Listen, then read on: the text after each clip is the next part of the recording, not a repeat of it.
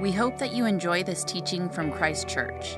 This material is copyrighted, and no unauthorized duplication, redistribution, or any other use of any part is permitted without prior consent from Christ Church. Please consider donating to this work in the San Francisco Bay Area online at christchurcheastbay.org.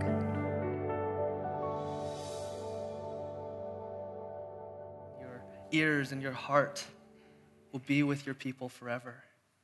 Help us to see the privilege that that is and to fall on our knees in, in worship. Long more and more for, for more of you, God.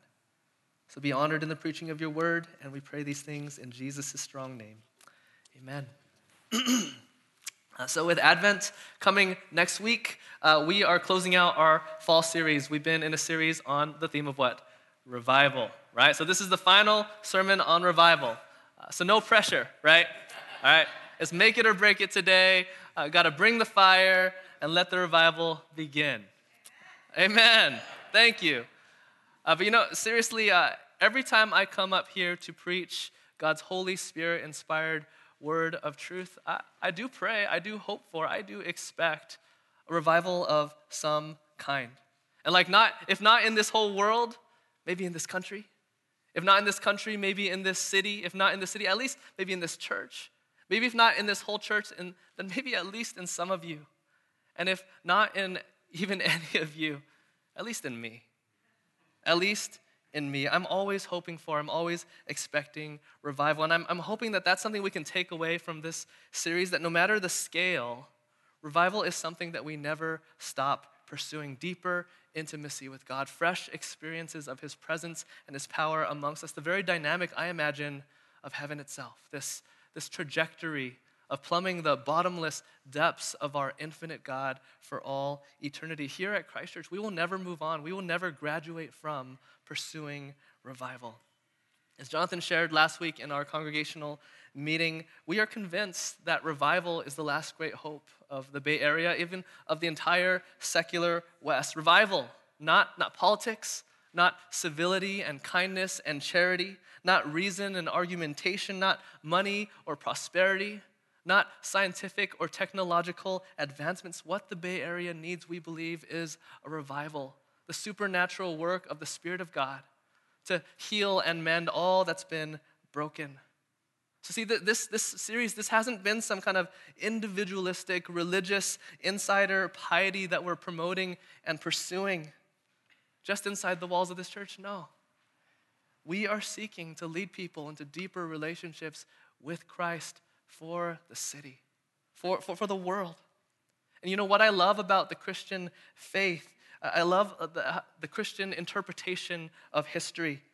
The Christian interpretation of history is that even if we cannot force revival like, like on command, the story that God is writing in history actually assumes and expects and guarantees revivals.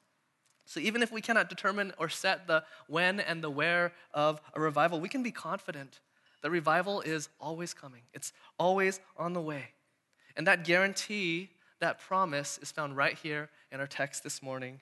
This text we've been repeating and alluding to throughout our series in chapter 7, verse 14. If my people who are called by my name will humble themselves and pray and seek my face and turn from their wicked ways, then I will hear from heaven and forgive their sins and heal their land. This guarantee that revival is always on the way for God's people when they pray. Now, now maybe this still doesn't excite you. This guarantee of a revival, maybe this entire series has been uninspiring to do. Maybe uh, to you, maybe you're quite content to continue living a prayerless life without revival. But what if I framed it this way? What if prayer, this global and historic phenomenon that you can find across virtually every culture and every religious tradition, what if prayer wasn't some religious task or duty, but an indication of each and every human being's longing to be heard? Every person's longing for someone other than themselves to pay attention to their cries. Every person's longing for someone who can hear and who can help. You know, Chelsea and I, we uh, love musicals, and one of my personal favorites is this one called Dear Evan Hansen. Anyone listen to or see Dear Evan Hansen? Oh, we love it. You got to check it out. Um, and, and what it's basically about is this friendless, socially awkward high schooler. His name is Evan Hansen, who has spent most of his life uh, feeling like he's unseen and unheard and an outsider. And so the musical opens with him. He's getting out of bed, and his arm is in a cast because that summer, because of um, self out of self harm, maybe even suicidal ideation, he's allowed himself to fall from a tree. And so he's got this broken arm. He's in a cast, and he's waking up in bed, and it's the first day of school, and he's just absolutely dreading it, right? And in the opening scene, he enters into the high school, and everyone's so excited to catch up except for him. And he's smack in the middle of this whole sea of students, yet at the same time, he feels all alone. And this is what he sings On the outside, always looking in, will I ever be more than I've always been? Because I'm tap, tap, tapping on the glass. I'm waving through a window. I try to speak, but nobody can hear, so I wait around for an answer to appear. While I'm watch, watch, watching people pass. I'm waving through a window. Can anybody see? Is anybody waving back at me? He continues, When you're falling in a forest and there's nobody around, do you ever really crash or even make a sound? Did I even make a sound? It's like I never made a sound. Will I ever make a sound? And you know, I wonder if any of us really needs to be an awkward teenager to identify with dear Evan Hansen. Like, you may not feel your need for revival, but everyone, everyone at one point or another feels unheard like nobody cares, like nobody sees. But that's what I love about our passage today. Like, what if I told you of a guarantee, a guarantee that you would always be heard, always be seen, and not just by anyone, but by an all powerful, good, and loving person? Even if you are skeptical in your skepticism, in your skepticism about this person's possible existence, wouldn't you want this guarantee? Wouldn't you want a guarantee of this person to be true? And wouldn't you at least be interested in how to relate with and communicate with such a person? Well, that's what this passage illustrates for us the privilege, the posture, and the promise of prayer. And those are our three points the privilege, the posture, and the promise of prayer. Now, now to set this up a bit, because we're jumping right into the middle of another episode of the Bible, what's recorded here in our text is one of the most pivotal great moments in Israel's history. King's, uh, King Solomon's world famous temple has finally been built as a permanent residence for God Himself, this historic temple moment in their capital, Jerusalem. And so, as it says down here in chapter 6, verse 12, the scene for us uh, is, is this picture of this kingly son of David, right? Solomon. And he's standing before the temple altar in front of the whole assembly, and he's lifting up his hands and he offers up this prayer. And see, when we observe how Solomon prays and what he asks for, we find that even for this great king of Israel, this son of David, prayer is not something that he just presumes. He sees it as a privilege. And that's our first point the privilege of prayer. Now, read with me and notice how he recognizes the bigness, the transcendence, the sovereign authority of God in comparison to all other things. Verse 14. He said, Lord, the God of Israel, there is no God like you in heaven or on earth Verse 18 Will God really dwell on earth with humans? The heavens, even the highest heavens, cannot contain you. How much less this temple I have built? See, Solomon knows better than to presume that this temple is worthy of Yahweh or even capable of, of housing him. He knows better than to assume that this temple could somehow harness the power and the presence of God. He knows how silly to think this would be.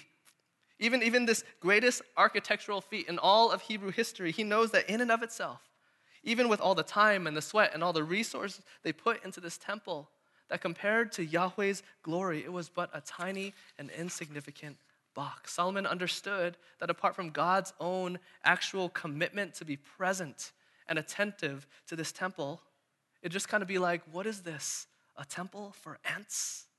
Right? Zoolander reference, thank you. And so with, so with eyes wide open, wide open to the greatness of this God, who he hopes will dwell in his dinky little temple, Solomon does not presume that this temple is already a place of prayer. Rather, he pleads for this temple to be a place of prayer. Look with me at verse 19. Look at what he asks for, and especially notice how many times he uses the word here. Verse 19 Lord my God, give attention to your servant's prayer and his plea for mercy. Hear the cry and the prayer that your servant is praying in your presence. May your eyes be open toward this temple day and night, this place of which you said you would put your name there. May you hear the prayer your servant prays toward this place. Hear the supplications of your servant and of your people Israel when they pray toward this place. Hear from heaven your dwelling place. And when you hear, forgive. Verse 40 Now, my God, may your eyes be open and your ears attentive to the prayers offered in this place. Did you catch that? Here in this most momentous occasion of King Solomon's reign, his highest prayer and petition is basically for the gift of prayer, the privilege of prayer itself. He's praying for prayer.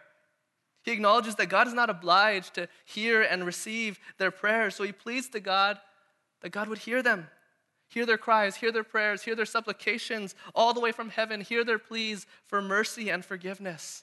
Even for this son of David, the wisest king of Israel, prayer is not an entitlement, but it's an endowment in his eyes. It's not a presumption. Again, it's a privilege. And I, and I wonder how many of us perceive and practice prayer for the great privilege that it is. Or, or do we take for granted, do we take communication with the creator and sustainer of the universe for granted? You know, we live in this modern, egalitarian internet age where, for better and for worse, people can be heard like never before, right? Like, think about it. Uh, any one of us could conceivably go viral tomorrow, right? With, the, with just the right perfect video, we could get the attention of all the media outlets of the President of the United States. you can shoot off messages, get into people's DMs, capture thousands of people's attentions just like that, right? You can share uh, on a GoFundMe page about your personal uh, financial struggles, and, and Kim Kardashian just might see it and donate a few thousand bucks. Like, this is the world that we live in. Or if I just tweet something that's clever enough, compelling enough, I might get retweeted by Steph Curry, right? we, we can get the ears and the attention of more people than has ever been possible in history. And thus, it can be easy to take for granted our very right to be heard?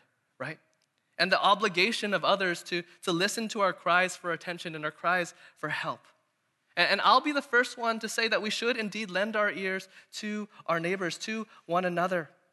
And that there is a real sense in which we owe our ears to one another as fellow human beings. And it is truly awesome to think that you can tweet at Taylor Swift and she just might see it.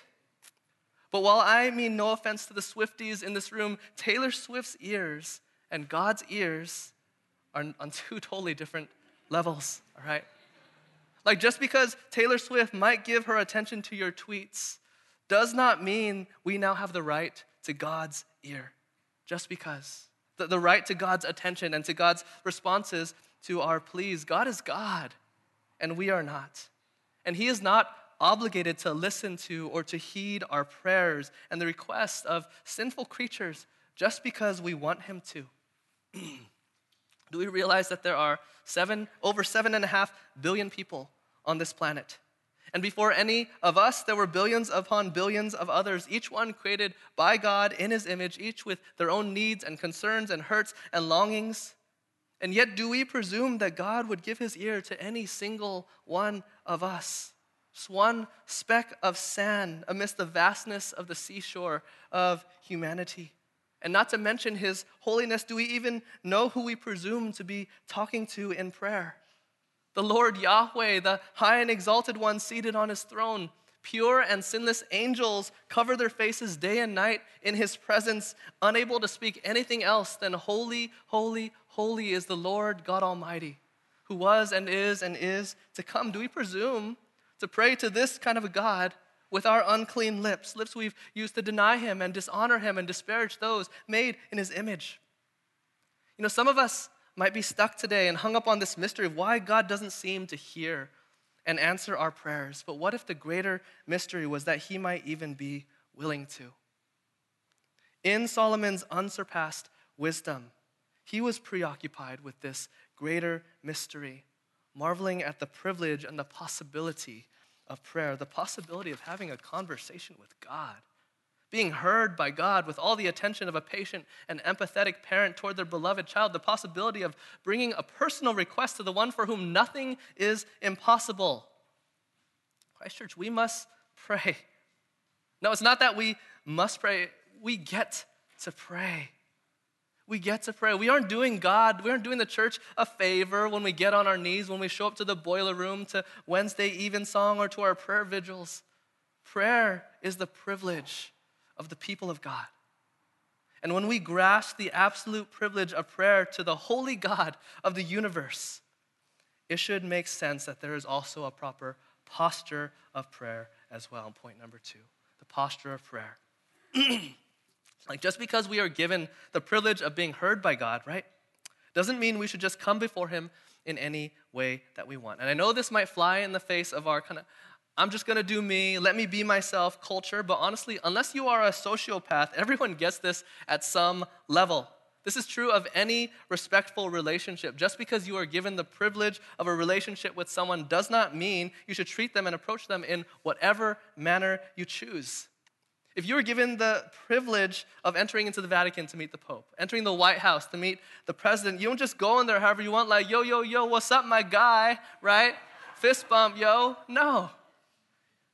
Or better example, a better example might be this. If you've wronged someone, say you've cheated on your partner, and, and they've granted you the privilege of entering back into a relationship with them, you don't approach them in any way that you want, in a light-hearted, uh, flippant way, as if they had not just shown you an incredible mercy. If someone who is way out of your league, if someone you owe a great debt to grants you the privilege of a relationship with them, this cannot but affect your posture toward them. How can you not be humble toward them, personal toward them, even penitent toward them? And that's what we get at in chapter 7, verse 14. God says, If my people who are called by my name will humble themselves and pray, and seek my face, and turn from their wicked ways. See, a proper posture of prayer is one of humility. How could we not be humbled when we consider the great privilege of God lending his ear to our unclean lips? Prayer is inherently an act of humility, right? It's an act of dependence, and it's, an admission of our need and abandonment of our self sufficiency. And you know, I honestly think that this is the biggest reason why many of us don't pray.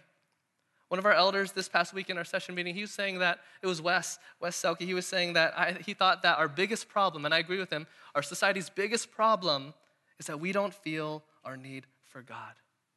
And this is not outside societies, this is the church's problem as well. This is why we don't pray. It's not because we don't have enough time, it's not because we're not pious enough, it's not because we're not disciplined enough, it's because we're not humble enough. It's because we are not humble enough. It's that simple. Humble people pray, prideful people don't. People who believe they need God are in touch with God, and people who don't believe they need God will not be in touch with Him. Now, now a humble posture is also a personal posture, one that seeks God's face, that, that seeks God for God. Remember, prayer is not a transactional exchange offered up to this, you know, cosmic gumball machine or this like your wish is my command kind of a, a genie. Proper prayer does not ultimately seek God's goods, but God Himself. Prayer is not just worrying in the direction of God, it is seeking Him.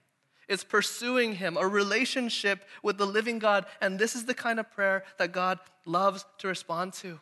Listen to His words through the prophet Jeremiah to an exiled people You will seek me and find me when you seek me with all your heart. I will be found by you, declares the Lord. Isn't that such an amazing promise? Isn't that an amazing promise? God is after our hearts. And what this also means then is that our humble and personal prayers, they also need to be penitent prayers. Turning away from our wicked ways. God is light, and in him is no darkness at all. If we say we have fellowship with him while we walk in darkness, we lie and do not practice the truth. Like real talk here. If you don't want to be forgiven, God is not going to forgive you. If you do not want to be healed, God will not heal you.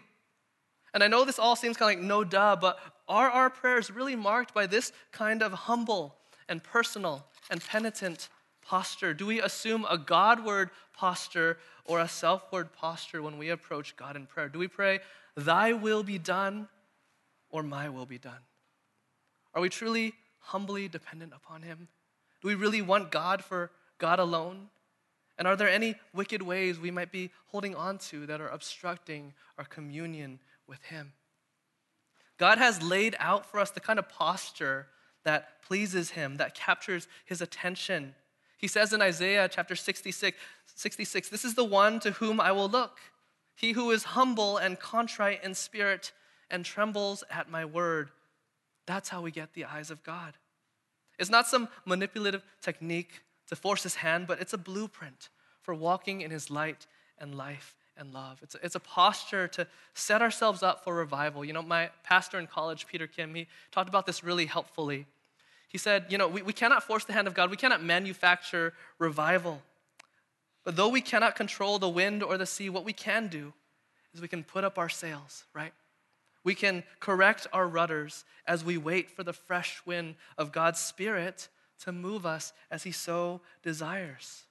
When our prayers are postured in humility and in seeking God's face and in turning from our wicked ways, God promises, He promises to hear. He promises to forgive. He promises to heal. And that's amazing. And that's an amazing promise. And this is where we'll end the promise of prayer. You know, this book, uh, Second Chronicles, though it um, records Solomon's prayer and God's response, you know, with the fire coming down, it was actually written hundreds of years later. And in the traditional Jewish uh, ordering of the Old Testament, this would be the very last book that you would read. So in Jesus' Bible, this would be the very last book that he read. So the actual um, original readers of Second Chronicles are, are not those Israelites who were there at the moment with Solomon, but they are the generation of Israelites who had returned from exile. They're the ones who had returned from Babylonian captivity. So I want us to imagine reading Second Chronicles like this generation of post-exilic Israelites, all right? Imagine being a post-exilic Jewish person reading this account in Second Chronicles chapter 6 and 7. You're back in your homeland, uh, but you don't have a king, right? and technically you are still under the jurisdiction of the Persian Empire. Now imagine reading this event Solomon's prayer, God's response, the fire coming down, and, and God promising, promising that he would definitely hear his people's prayers at Solomon's temple. But then you look outside your window, right? Do you see Solomon's temple? No, you see the second temple that you yourself built post exile. And you are told that this second temple pales in comparison to the original temple that Solomon had built, where the fire came down and God met his people. So, like, what, what do you do with these century old promises that were given to Solomon and those people back in verses 14 and following? When, when, when God said, hundreds of years earlier, if my people who are called by my name will humble themselves and pray and seek my face and turn from their wicked ways, then I will hear from heaven and I will forgive their sin and will heal their land. Now my eyes will be open and my ears attentive to the prayers offered in this place. I have chosen and consecrated this temple, God said, so that my name may be there forever. My eyes and my heart will always be there. What do he do with that kind of a promise? That's so tied to Solomon's temple, right? If we put ourselves in the shoes of the original readers of Second Chronicles, it'd be really confusing, I think, to read these words and figure out how they exactly applied to us. God, you, said you'd be attentive to the prayers offered in Solomon's temple, but what about our temple? You said your name and your eyes and your heart would be there forever, uh, but we messed up and we were actually exiled. We turned from you, and the temple, the original temple where you made these promises, it's gone. So, where is your name now? Where are your eyes? Where is your heart now? Are you still with us? Do you still see us? Is your heart still for us? Or has our sin disqualified us once and for all? And is our land beyond the possibility of healing? While Solomon and the assembly before him saw the fire come down, and while they received the promise of God to meet them in their temple, these original readers of Second Chronicles, these Second Temple Israelites, were left in the same shoes many of us find ourselves in today, posing the same question as dear Evan Hansen. Might it be that we will go on unseen, unheard, unloved for the rest of our lives? For while the first temple Israelites had their own son of David, their own wise king pleading on their behalf for the presence of God, their own consecrated temple upon which the very fire and glory of God's presence visibly descended. What did the second temple Israelites have? And what do we have to assure us that God sees us, that God hears us, that God loves us, that we have His eyes, His ears, and His heart, that the forgiveness of our sins and the healing of our land are possible. What assurance do we have? I mean, if only we, we too had a son of David, right? An all wise king to plead with God on our behalf. If only we had maybe even a son of God whose requests uh, would never be refused by his father. If only we had a temple, a glorious point of access to God, a place for a real experience of the presence of God here with us on earth. If only we had such an incorruptible temple that even if it was violently torn down, it could rise again in three days. If only, right?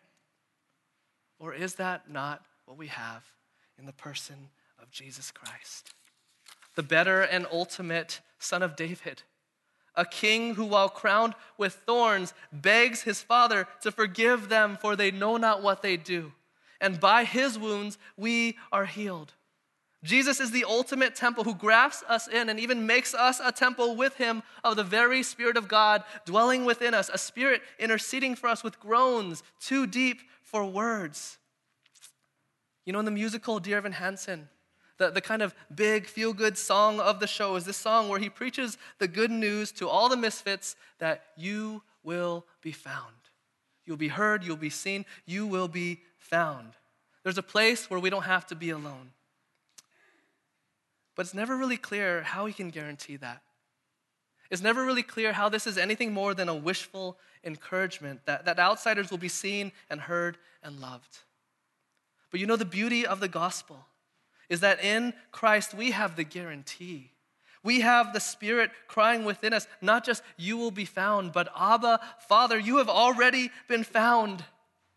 Our Father in heaven has seen his prodigal children when they were so far off that they could not even see him, and he has run to us in the person of Christ.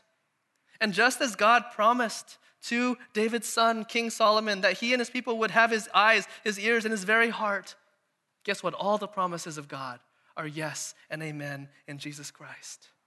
And so much more has he promised to David's son, King Jesus, that he and his people will always and forever have eyes, have his ears, and his very heart. And this, this is the gospel the promise of prayer, the privilege of prayer secured for us, guaranteed in Christ. So, Christ, just let us be a people of prayer. Let us be a church of prayer. Christ Church, uh, uh, let us be a people of humble, personal, penitent prayer. And not just because we got to, but because we get to in Christ. Let's pray.